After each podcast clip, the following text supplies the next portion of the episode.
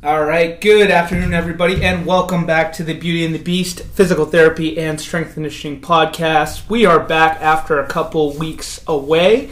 Uh, I'm joined as always by my host, Dr. Ross Childs. How's it going, everyone? It's uh, it's always good to be back. Feels like it's uh, it's been forever. Um, Adam, how's everything been with you? Good, good. Um, getting the uh, online training stuff off the ground. Um, that's really been just keeping me busy the last couple weeks. Outside of that, nothing to complain about. Yeah, you, you you look like you uh, are less stressed. So you know, so much for uh, people not wanting to start businesses because it's so stressful and, and whatnot. But it, it's good that you you still have all your hair after starting it, and you know, this I, I figured things would be going well as as you first started to open.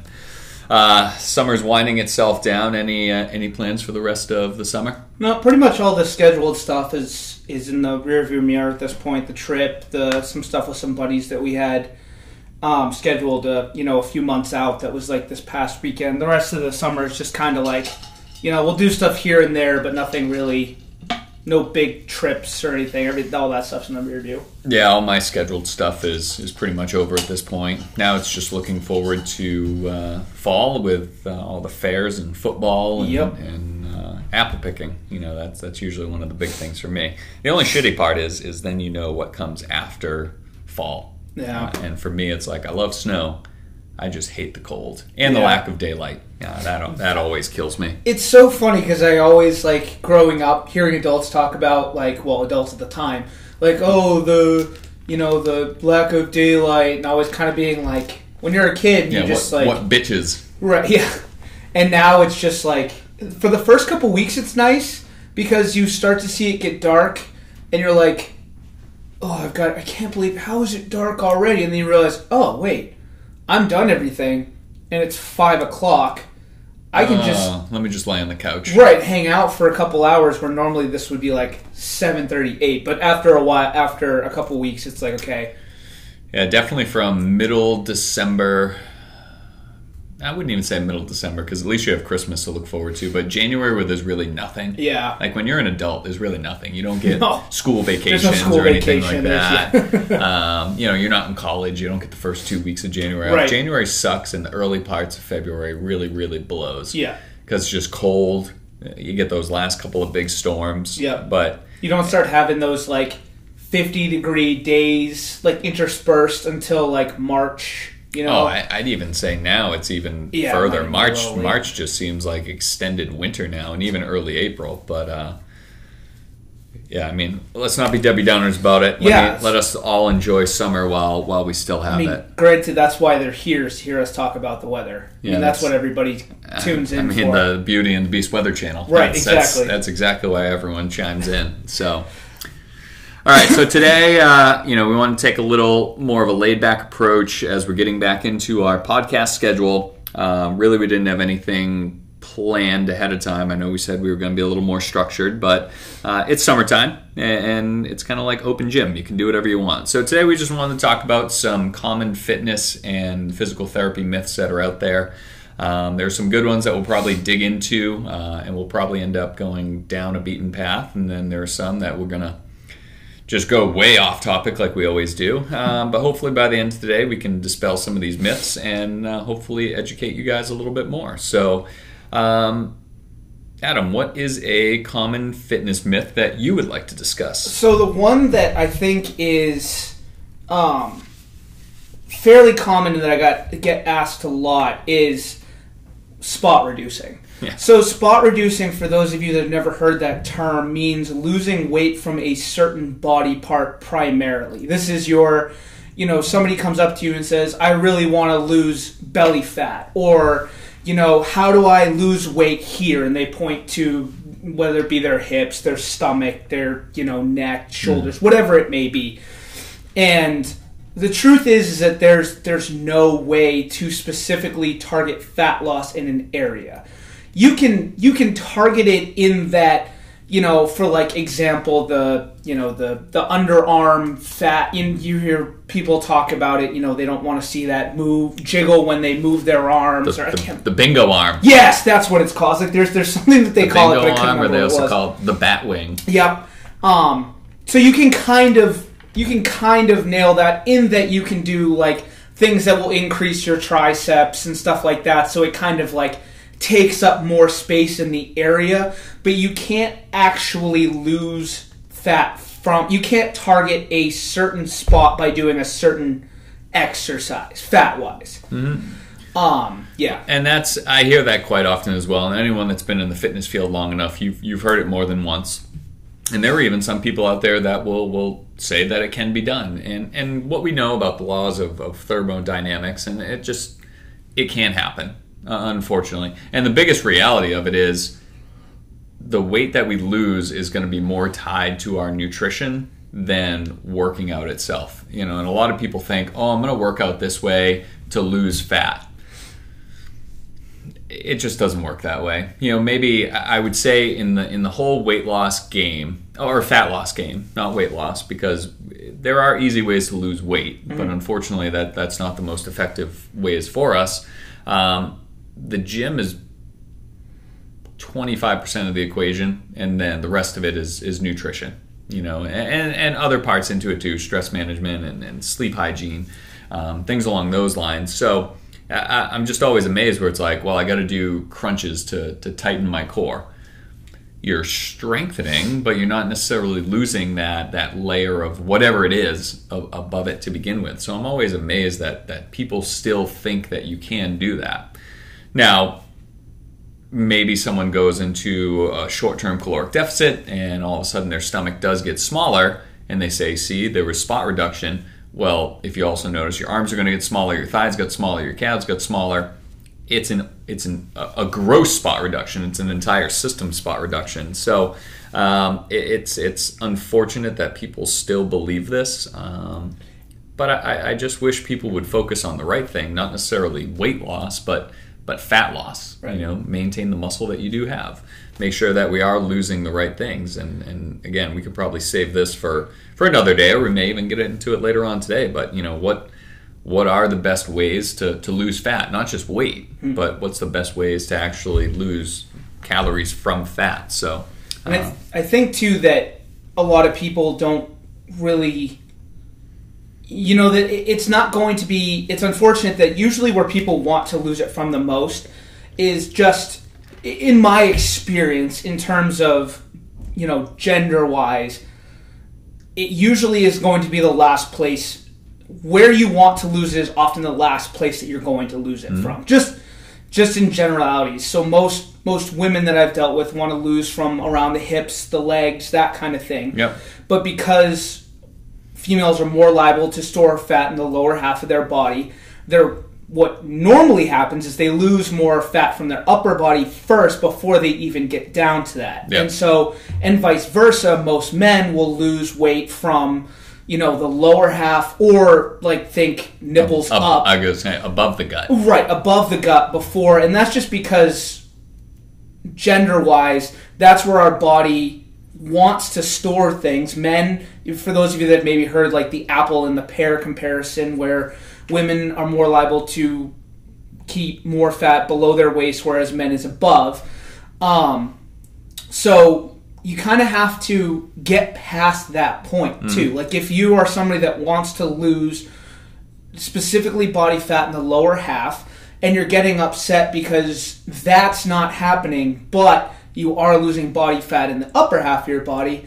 Well, it means that you kind of may have to stay on the same road. You just have to go a little bit longer to get to the point where Yeah. there tends to be this thought process that the body either you can either make it lo- go all from one spot or it goes from everywhere at once and realistically it's all over the map you'll lose some from here some from there some from here some from there some from here and most of the way that works is entirely genetic based Correct. in terms of what order you lose from and where Yeah, you know, you're going to have people that are also going to be a little bit more efficient at burning burning fats than than others. Um, you have some people's bodies that hold on to carbohydrates more or convert things into to fatty acids a little bit more. So there's a lot of variables that go into it, but you know, really, it's it's. I think to your point, it's the consistency of it. You know, if something is working, try it a little bit longer. You know, stay with it. Don't get discouraged with it. You know, I think the one of the biggest mistakes during a, a, any type of weight loss or fat loss goal is that people just don't do it long enough because they just want that short term fix. You know, I want to be down 40 pounds in four weeks. It's like, eh, it can be done. However, I mean, that's drastic. Yeah, that's. I yeah, mean, if someone said, oh, you know, eight months I dropped 40 pounds, it's like, all right, that's, that's slow and steady, you know, whatever behavior change that happened in that eight month time frame, chances are you're going to keep up with it. Next thing you know, that 80 turns to 90, 90 turns to 100, if you have that much weight to lose. But it, it's definitely that that consistency is what what matters the most. Now, another myth that I always hear is that you're not supposed to stretch before working out. I like to be great with these things because I, I don't. There was research that showed back in like the 80s Yeah. um, that showed that doing static stretching prior to any type of power exercises decreased your power output. So that's when everyone jumped on the bandwagon and said, don't stretch before you do any type of a workout. Now, we have to define what stretching is. What are we actually using it as? Because technically, if we're using a dynamic warm up, that's still a type of stretch. It's just a little more active. It's not passive elongation of the muscle. Um, so, do I tell people to avoid stretching? No, I do not. If there's a known impairment, so let's say someone has very tight hip flexors, go ahead and loosen them up. You know, I, I would probably do a, a self mobilization, maybe do a hip flexor stretch. I'd probably do the foam roller first, and then I'd probably go into my dynamic warm up. But then I would focus more on static stretching after the workout. So I usually recommend, you know, foam rolling and a dynamic warm up beforehand and then stretching afterwards. The reason I say that is because they've, they've actually shown stretching, it doesn't seem to matter when you do it, as long as you do it. And, and what are you using it for? Time and time again, research has shown that stretching does not prevent injuries. So if we take a, the likes of running, for example, and, and, they did a paper specifically looking at injury prevention uh, and stretching in runners, and they said stretching will not prevent injuries because if you think about the amount of ground reaction force that goes through the ground into the leg and ricochets throughout the body, stretching will never offset that. So what are we actually using it for? I don't know. However, I know I feel better when I stretch. I know I feel better when I foam roll. It all works together. Do I know plenty of people who perform wonderfully without stretching? Absolutely. And if they don't want to use it, I'm, I'm fine with that. So um, it, I just tell people if you want to stretch beforehand, that's fine. Just make sure you are doing it with foam rolling and a dynamic warm up. Compared to afterwards, you, you don't need the foam rolling and the dynamic warm up. I would use the stretching as, as part of your cool down. But again, doesn't matter if you stretch five minutes after the workout or six hours, as long as you do it, that seems to make the biggest biggest difference. Um, have you noticed a difference in members and clients who, uh, injury wise, from who stretch compared to who don't stretch? Not necessarily. Kind of, not directly, I guess is a better way to put it. But indirectly, I feel like it makes a difference because, and I'm not saying, you know, a 25 minute yoga session, five, like before you train, I just mean like some generalized stuff. Um, that they that they tend to move better. Like in general, like maybe maybe there's not a huge injury reduction in like that one training session, but to me, over time, if their movement pattern is better, their resistance to injury is going to be higher. Correct. So I know for me personally, if I don't do some rolling and some sort of stretching of some kind, I feel like I'm going to get hurt more so just because I don't feel like I'm moving well. I, I, I get tight very quickly. Yeah. So I, I, again, do I do half an hour of stretching? No, not even close. But I know that this is a little tight on me, so maybe I focus there a little bit. I know that this is a little bit tight and it's going to affect, you know, the depth of my squat or whether or not I'm liable to, I don't know, collapse forward Mm-hmm. on a squat today because my hips or my my quads are extra tight or my Yep. ankles range of motion isn't great because my calves are tight or you know what I mean just like little stuff over time that I know that if I don't stretch them and I don't work them ahead of time that it's going to limit my movement and Absolutely, it's all part of the recovery process. Right. Um, so it, it, everyone's going to be a little bit different with the recipe that they need to use. Um, I like foam rolling, and I can just foam roll, and I feel good. I can just stretch, but I also know my stretching is better if I foam roll first. Yep, absolutely. Um, so you, that's why I always combine them. And, and I've, I've said for a while, if we could get a yoga type class and merge that with foam rolling, like I, I just think a lot of people would benefit from something like that. Yeah. No, I mean that's it, nine times out of ten it's foam rolling, and then like if something, if even after the foam rolling something's still not moving right, then maybe I'll either try and nail it a little bit more uh, proactively with you know a lacrosse ball instead of a foam roller or Yeah. whatever. If some spots being really stubborn, but it, I'll use plenty of stretching in there too. Yeah, yeah. I'd probably say I, I do a lot more like uh, mobility work than pure stretching. But Mm-hmm. Yeah. if I'm going to stretch, generally it's like my upper traps, my my pec. So I'll do a doorway stretch, uh, hip flexor stretch, and a calf stretch. Generally, all the areas that get super tight, anyways, whether it's an active lifestyle or a sedentary lifestyle. So you know, really four four things that I'm doing. You know, ta takes minimal time to do. So, um, but I usually do a lot of this at night before I go to bed too. Um, whereas a lot of people try to do it at different times. I like it because I feel like it calms me down. Where some people say, "How do you go to bed right after?" I feel like it hurts too much. Um, I like the pain. I mean, it, it calms me down. So that's that's just my personal preference. Or maybe you need to tone back the stretching a little bit if it's that like if you're having that much trouble like if you have to i always love the um i think it's gray cook if you can't breathe in a position Yeah. you can't survive in a position you shouldn't be in that position Exactly. if you can't breathe in a certain range of a stretch back off a little bit because you should be able to breathe comfortably it should be a little bit uncomfortable but not so much that you have to hold your breath Correct. And and stretching, you know, we do have what's called the rebound effect. If you're pulling on the muscle so hard that you get to the point that your body thinks it's going to injure itself, it's going to naturally contract to stop you. yeah and then you can cause a muscle spasm or, or whatever it may be. Um, so breathing is key. You know, I always tell people take it to that first point of stretch, take a couple deep breaths, see if you can fall deeper into that stretch. You know, really what they're looking at now is do we really stretch the tissue? Yes, we see elongation of the, the um, sarcolemma, you know, the, the inner workings of the muscle units. Um, but what they're saying is actually it's our nervous system down regulates. So what we're actually doing is decreasing our resistance to passive stretch. Yeah. Whether it is or not, who cares? I feel better afterwards. So it's usually part of a plan of care, especially if someone comes in with an injury. Usually they're getting some type of soft tissue work, self soft tissue work, some type of stretch, and then eventually I'll teach them how to load the system to now help their body understand what this new range of motion is. All right, another one that I typically hear, and, and and this one I know what my personal philosophy is. I'll tell you it from a physical therapy standpoint, but I'm really interested to hear what you say from the strength and conditioning side. Um, patients always talk about the duration of their workouts, and my workouts I, I like them to be long because if it's a long, hard workout, it's more meaningful. What are your thoughts on that?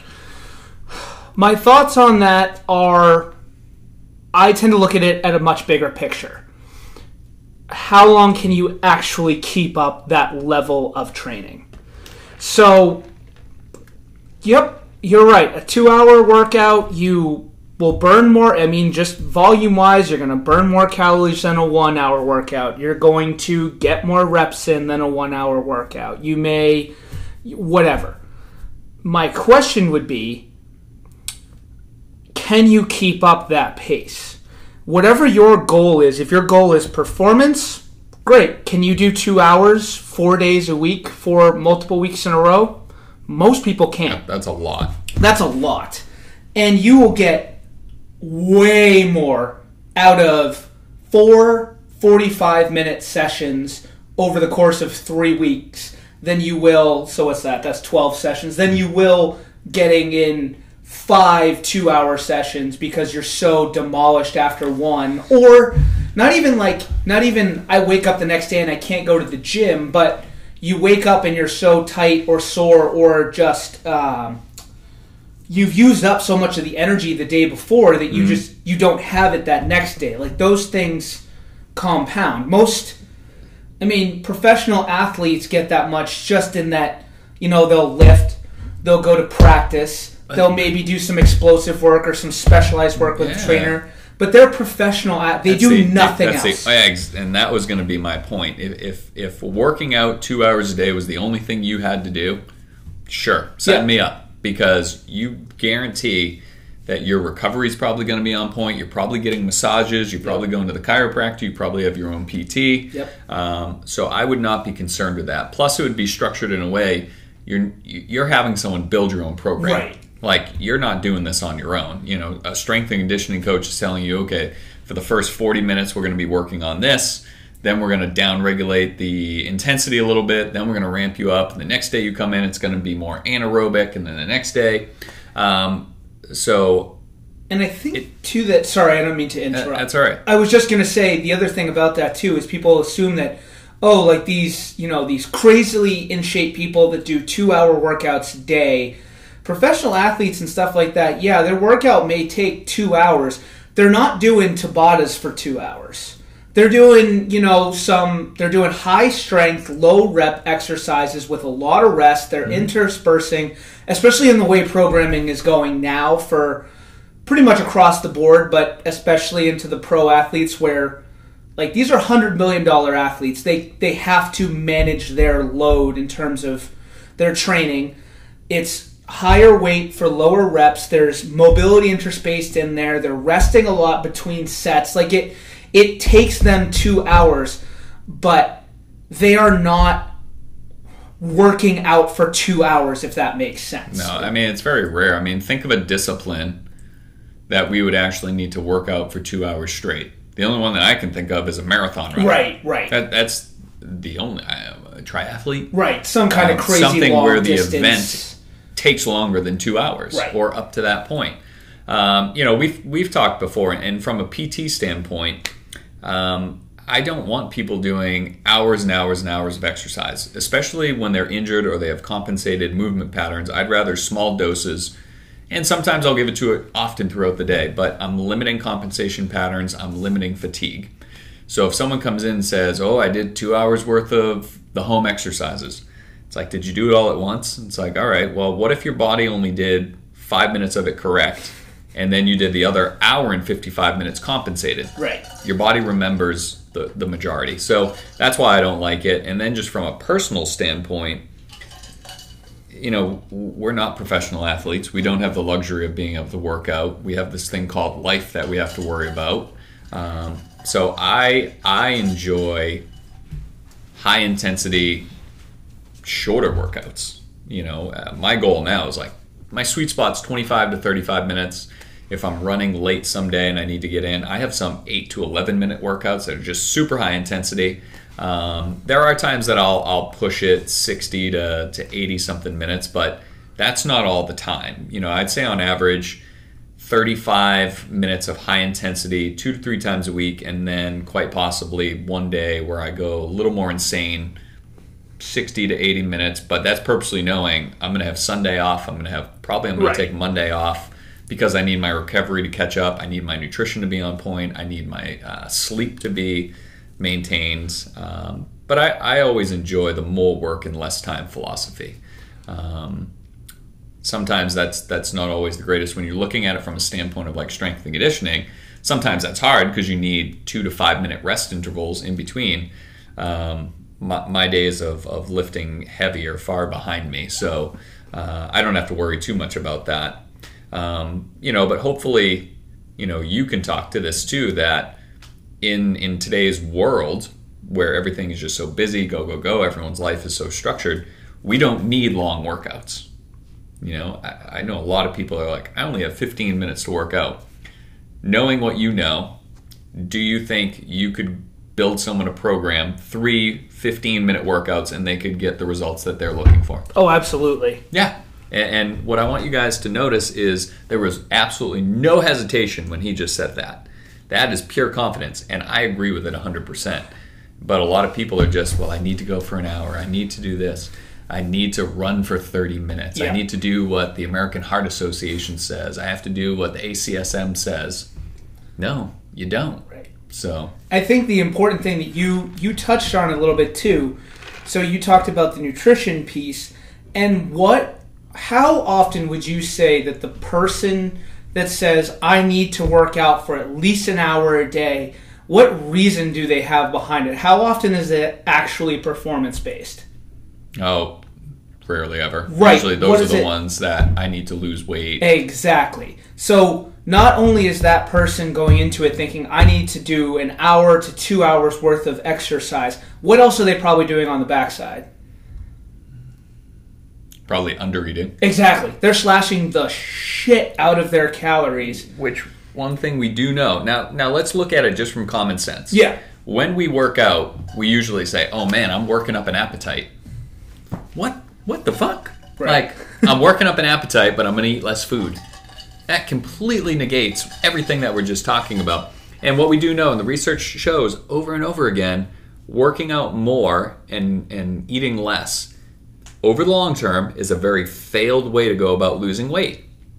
In the beginning you can get away with it hmm. because your body you're you're outside of homeostasis. Your body does whatever it can to try to, to offset this caloric reduction. And then after a while your metabolism says you know what i don't know where my next meal is going to come from i'm going to slow down to save these calories and then that's when you get the people that oh you know i'm eating less and less food i'm gaining weight and then what do they do they Work work, out out, more. more. and eat even less. Next, next thing you know, you have females losing their hair, it's thinning. You have people that are getting cold all the time. You have people their nails are getting brittle, and that's because they've they've drastically reduced their calories down. They, they probably have screwed with their thyroid a little bit. Their adrenals are probably shot. Their metabolism's all fucked up. Um, so those are the people. They actually have to overeat calories. They have to re-stimulate their metabolism, and then from there they slowly have to adjust. But it's just not the way that people go about thinking. I know. I I, I love the. It- It's so funny. Have you ever? Did you ever watch? Uh, have you ever watched Brooklyn Nine Mm-hmm. So it's like a running joke on that series that Terry Crews, who is an absolutely monster human Beast. being, has to like eat at. He's eating at all times. Like there's an episode where he tells everybody. I don't remember why, but he's telling them to take his food away, and Jake, one of the other main characters, is standing there, and he's like, "Here, take my food." And he hands him like six Tupperware containers and like five yogurts, and like he, and that's because if you train two hours a day, like somebody like Terry Crews or you know like a professional athlete Yeah. would, those guys are probably eating five, six, seven thousand calories a day. That's what you. Uh, I shouldn't say that's what you need to do. If you have that much mass, like muscle mass, and you're working out that hard, You you have to offset what you burn at a minimum. at a minimum. And all that's going to happen if you don't do that is you're going to you have this like this hill that you're going to slowly start falling down. And the first week you're going to be able to deal with it. Week 2, you're going to get to the end of that week. I mean, it may not even take 2 weeks, but you're going to start to feel like oh man, everything feels heavier. Why is this so much harder? Week 3, you're going to try as hard as you can to loosen up and nothing's going to loosen up. You're going to feel tight and dead the whole time. Yep. And then week four, you're either gonna quit because you feel so shitty, quit, or you know, like, oh, I need a week off, and then you're just not gonna restart, or you're gonna get hurt because you've been pushing it too hard for too long without enough fuel in the tank. And and that's where, and then you talked about what happens with the hormones. If you've pushed it far enough that you've had those hormonal changes, then that one week that you don't exercise and burn a thousand calories Mm-hmm. every day, if you lost eight pounds in those four weeks, bet your ass those eight pounds are going right back on in that one week because Oh, you've you've dropped your metabolism and your hormonal response so goddamn low. and then it's going to take even longer to get those to come off Yep. because now your body has to kind of try to uh, re-regulate itself you know which is the, the more you f with it the harder and harder it gets so that's that's it's it's uh, it's unfortunate that people are still led to believe that working out more and eating less is the, is the way to go Right. uh, let's see. Now, another one that people will ask me, um, and it's not. I wouldn't even say it's it's it's a myth. Um, but a lot of people will ask me about pre-workout supplementation, more specifically energy drinks. Um, you know, some people feel like they're necessary. Other than I like the taste, and other than possibly placebo, I don't see any effects of uh, an energy drink versus if I drink a coffee before working out. Yeah. Um, I know you you were fond of energy drinks as as well. Only because I like the taste more so than coffee. Well, that that was get- gonna that was gonna Oh, be my next next question. Yeah. Do you feel like it's more placebo to you, or do you feel like it actually carries over and increases your performance? So I've done the I've done the the energy drink thing prior to working out and during workout. I've done the same thing with black coffee. I don't I don't see a difference other than I just enjoy the taste of the energy drinks more Exactly. and more often than not I can get a sounds so bad but it's true. I can get a bigger hit of caffeine all at once with an energy drink because I just can drink it faster than I can Yeah. black coffee. But if you're just talking one to one, I really, you know, and the BCAA and all that sort of stuff, I don't, I don't see any difference in that. I've, I've never. I mean, I, I use a peri workout drink right now Mm-hmm. that I'll I'll put into my energy drink as well. That's essential amino acids, which they're showing having all of the essential amino acids, which include the BCAAs, are are more effective in the long run. Yeah. and will stimulate protein synthesis a little bit easier. But do I notice an increase in performance? I don't.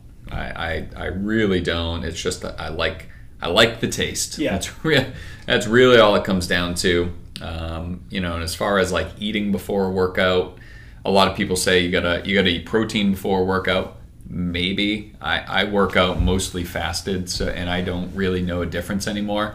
When I was doing more powerlifting, I would have to eat ahead of time because I need that those calories. But now, just to be healthy and fit, I, I, I there are times I feel sick if I eat before working out, just because it's more short burst, high energy type stuff that I do now. Um, thoughts on that? Yeah, I, I definitely, I notice a difference really only in that, I should say I notice a difference in the beginning of the workout. Just because it's kind of that like, like for anybody that's seen like smelling salts, it's that same sort of like, Yeah. like that quick wake up and you can get off to like a fast start. But I personally noticed that whether I take, like, let's say that I'm doing an hour workout, on a day that I don't take the pre workout, minute zero to minute 30, I feel like I'm dragging ass, versus on a day where I do take a pre workout, I drink an energy drink, minute zero to zero, 30, I'm kind of like, I come out of that quicker, I have a faster start. But whether I have an energy drink or not, minute 30 to 60 feels almost identical. Um, I usually don't notice any difference in my. I mean, obviously, you notice little differences as you like get more.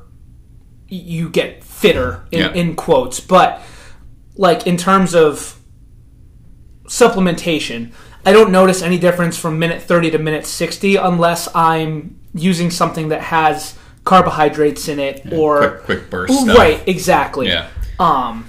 So yeah. I'd say my performance is more directly tied to my that day's motivation. Yeah, yeah, You know, I and- completely agree. So if I'm really looking forward to the workout, that is going to be a good workout regardless. Now, I will say there are days that I'm like, oh, fuck, I don't want to work out today. Those days have actually been my best. So Yeah. just showing up and getting it done have been the, the better days. The only days I, I don't work out, like I have to be sick. You know, when I was younger, I, I would still go do it. In today's world, not appropriate to do that. Um, but now it's like my body's already broken down. Why am I going to go break it down some more? Right. I'll just shut it down for the day and, and, and see how it goes tomorrow. So, but I, I would definitely say my, my daily motivation um, really is the bigger uh, indicator as, as far as my performance is concerned. Yeah, absolutely. Now, we talked about pre workout supplementation. Um, now, post workout supplementation, this is one that, that I heard a long time ago, and people still say it. Um, you can only consume 30 grams of protein at a time. Anything more than that, your body just excretes it. What are your What are your thoughts on that? I don't know. I don't know enough of the science behind it to to you know negate that necessarily, but I don't tend to worry about it that much. I mean, if you're talking about if you're like, oh, I'm trying to get if you're somebody who's just starting out and your goal is to gain as much muscle as possible and you go grab one of the mass gainer shakes that have 50 grams of protein and 5,000 calories yeah. per per scoop and you put three of those scoops in a you know so you have 120 grams of protein in a blender bottle yeah that's that's not all gonna get used but if you're like And if you're when, when they try to push that out, Yeah, I mean that's that's gonna gonna, be that's gonna be a brick. yeah. But if you're like, okay, I you know, I, if I put two scoops of this, it's going to be 40 grams of protein. But the science says that anything over 30 get no, fuck that. No, I Well, don't worry about that. And and and I think a lot of people get lost in that number because specifically that 30 grams of protein was specifically for protein synthesis only. Mm-hmm. So what they did show is that 30 grams of protein optimizes protein synthesis, and there was no difference between 30 grams and 60. So what we know is protein synthesis does not need more. However, when you look at all the other, everything is made up of protein in the body. Anything can benefit from an amino acid. And then, really, the big thing that's different with uh, protein compared to fats and carbohydrates is it contains nitrogen. Um, so we're still getting that. We don't take into account the number of non-protein synthesis processes in the body that still require protein. So I usually will tell people, you know, aim aim for about 50 grams, you know, at each meal. If you're eating three times a day, that's going to bring you in the ballpark of about 150. Um, some days more, some days less. Um, now we do have to remember, as we become more fit, our body is more capable, or we have a better ability to then utilize the protein we take in. So maybe we don't need as much. You know, eventually, especially as we become older as well, our body just does a better job at, at utilizing what we do take in. Um, but when people say, oh, our body can only use 30 at a time, no, no, that's not the case. You know, maybe if you, again, if you were taking the 120 grams, yes, the body's not going to use all of that. So what is it going to do? It's going to store some as fat. It's going to you're going to excrete some of it. Um, it. The body deaminates it right away, takes what it needs, and gets rid of the rest. So if your body needs 80 grams, it's going to use all 80. So um, that's another one that I still hear quite often. I don't get caught up in it. And if anyone actually watched me eat a steak dinner, they would know I eat more than 80 grams in, or, or 30 grams in one sitting. Right. You know, and even if I have a, a every once in a while I'll do a protein shake right after I work out you know, I usually do two scoops of my protein, and, and that is 23 grams per scoop. So instantly, I'm taking 46 grams right off the bat, and I usually have it with milk, which is probably another eight to Usually 15 eight grams. usually, yeah, yeah. So you know, I'm already up over 50, and I'm Right. I'm still here. So Okay, so going off that, because the other one that I always hear about, oh, I don't want to get too much protein. It's gonna damage my kidneys. I'm gonna get kidney stones. I'm gonna, you know, protein. I don't know if it's actually called protein toxicity or if I'm, um, if I'm creating that phrase in my head. But that's essentially what people are afraid of. yeah, And, you know, if you don't already have a history of kidney disease, correct.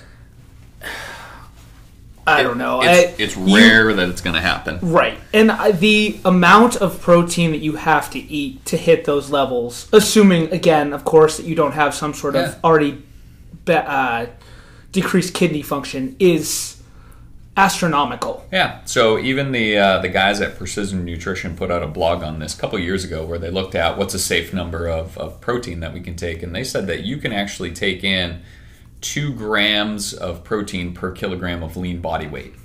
Which, if we look at our standard recommendations, you know they're saying what we need to stave off disease is 0.4 kilograms or, or grams per kilogram of body weight. That's a big difference. Yeah.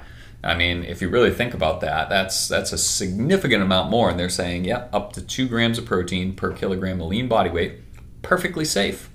So if that's the case, it's like, oh man, why don't we increase that protein, which feeds our muscle mass, which again is going to help us, you know, just live a more robust lifestyle.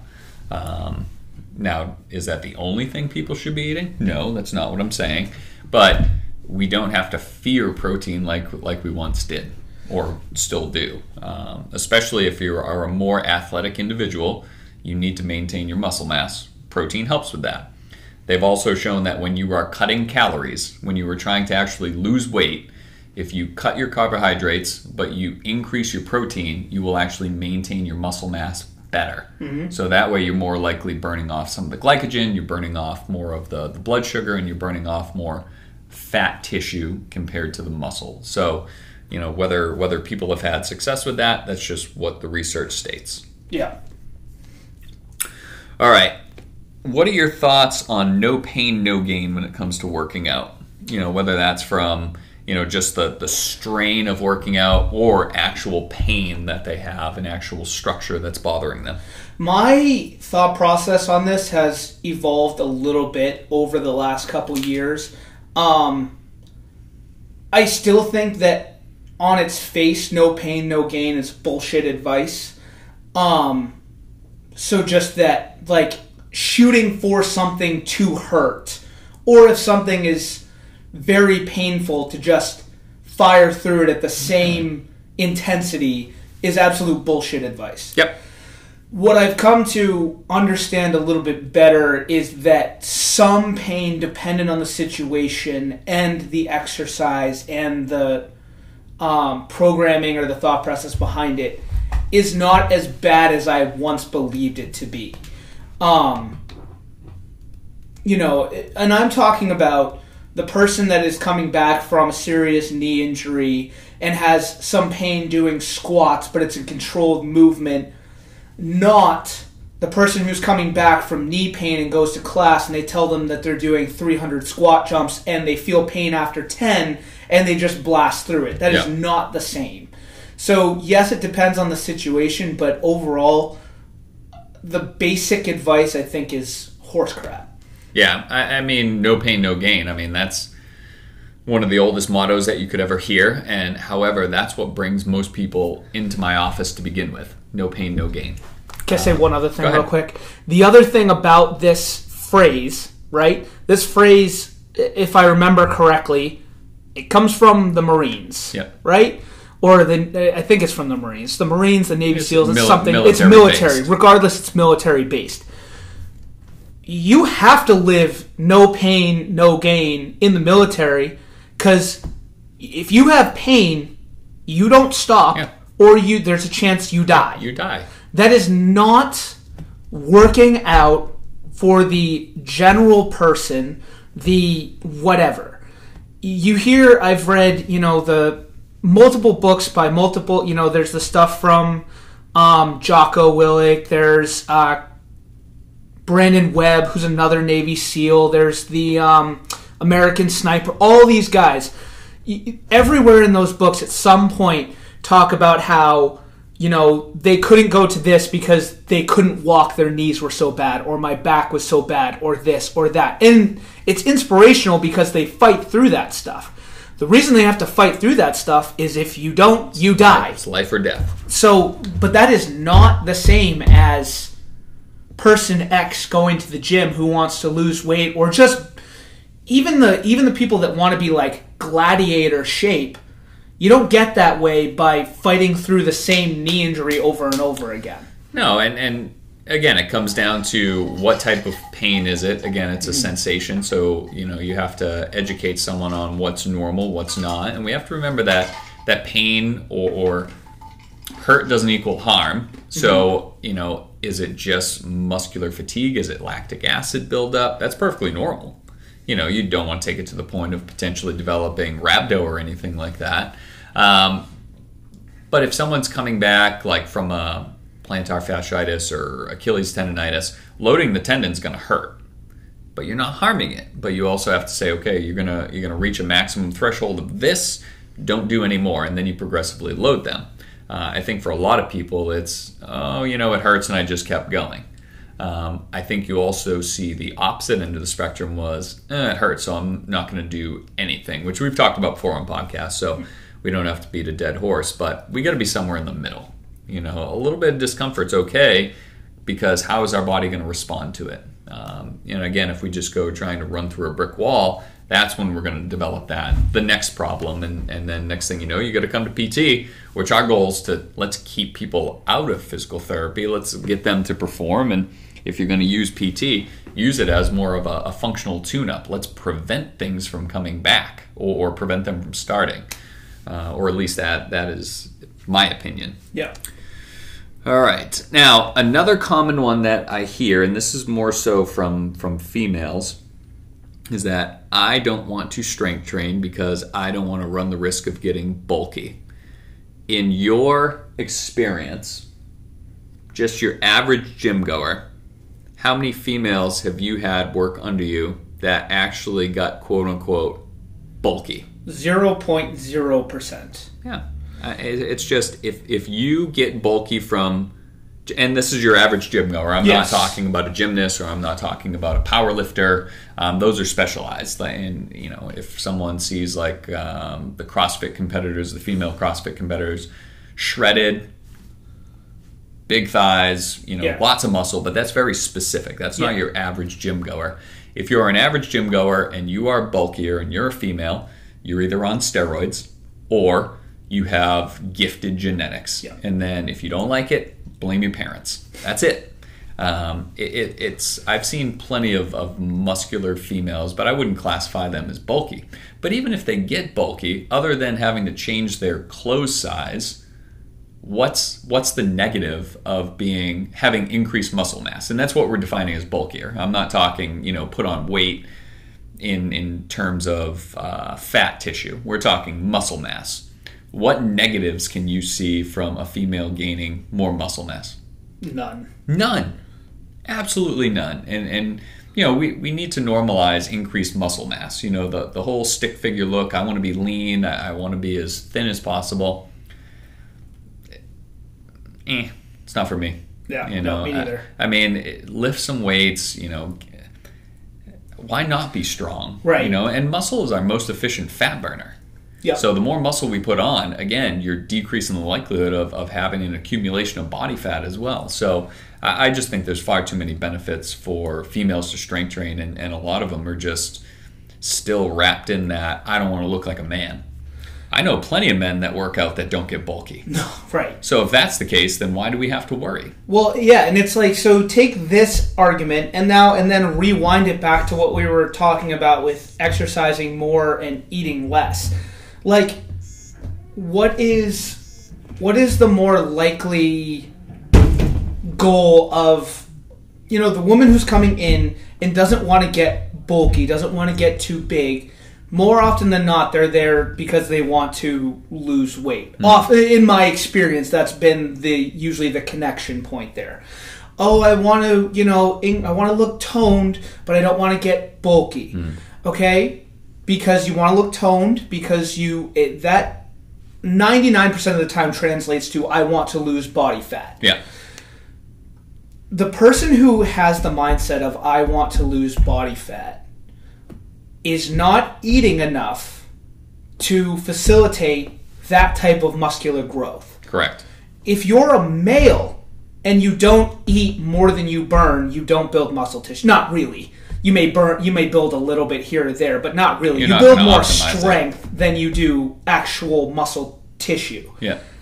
that difference is even more i I didn't create genetics i didn't create that men put on muscle mass more efficiently than women women are more often under eating more so than men are if men overeating don't put on muscle mass women under eating certainly are not going to put on muscle mass you know, and, and, and we were just, um, we have testosterone. right You know, it, it's a very, it- really the only difference it's a, I it's mean, a cheat, of it's a cheat code for us. Yeah. You know, that that's genetically, you know, uh, I forget the word I'm trying to use at this point. Evolution. Yeah, You know, yeah, yeah. it- it's, they, we have testosterone and Yeah. that's really, you know, the biggest, you know, that's our sex characteristic and that's what allows us to, to gain muscle mass and, and to burn fat so quickly. right Um, so it, it's it's just unfortunate that I still hear women state that because it's like you want to be stronger. You know, you want to go into your older years having more muscle mass, having more strength. You know, just being more robust. Um, you know, they, they've even looked at studies, and they typically see that people that are still living a robust lifestyle, you know, typically are stronger, and, and specifically they look at forearm grip strength. Um, so people that typically have stronger grip strength typically have a, have a more robust lifestyle. We're only getting that if we're you know farmers for 100 years or if we're strength training. Yeah. You know, so um, just these little things that hopefully you know based on what we talked about today, people can start to just think about things with a little bit more common sense. Uh, as we've talked about before, common sense is not all that common in today's world, and, and we need to erase some of the fear factor and the myth that's associated with it. Now, are there any other major myths that you want to get out of the way? No, I think we hit most of the most of the big ones for sure. Yeah, and I'm sure you know a couple more of them will come up, and, and maybe in a couple weeks we'll do uh, yeah, part two to this. Right. But you know, I think this was a good place to start. Um, and I mean, I'm sure if we sat here and- and had five hours, we'd be able to fill the entire five hours. Oh, yeah. that certainly wouldn't be a problem. Um, but I think these are the big ones that people will typically talk about. So, um, you know, for what it's worth, these are our opinions. We talked about the research. Um, so again, you know, hopefully someone found this to, to be beneficial. But you know, you you can always find the opposite. You can go online and, and find arguments for everything opposite of what we said. You Yeah. know, but that's that's when you have to think for yourself, uh, do your own research, and and at the end of the day, you're just going to find what what works best for you. Yep. All right, guys. So keep an eye on. Uh, we'll have. We should have. We're still going that. Yeah. So we'll have a new one coming out next week as well. We should be back on a little bit more of a normal schedule, um, at least for the next few weeks. Uh, I will keep for those of you that listened to last week's uh, or two weeks ago's episode with uh, Sarah. I'll keep her information in the uh, in our link in case anybody's struggling with some pelvic health type stuff. For those of you that maybe didn't listen to last one and are dealing with some issues along those lines, you should probably go back and listen to that one. Tons of awesome stuff in there. Um, as usual, the link to my uh, online Facebook page is there, as well as uh, my email address, as well as Ross's um, Fit for Life PT page, as well as Elevate account where he gives you uh, he sells or well he has the ability for you to buy supplements that he's recommended uh, all kinds of great stuff so if you guys have any questions feel free to reach out to the email address or anywhere else for those of you that you know are friends with us on facebook or whatever just reach out, say anything you want. yep uh, we're always looking for ideas until next week guys we will catch you later See ya.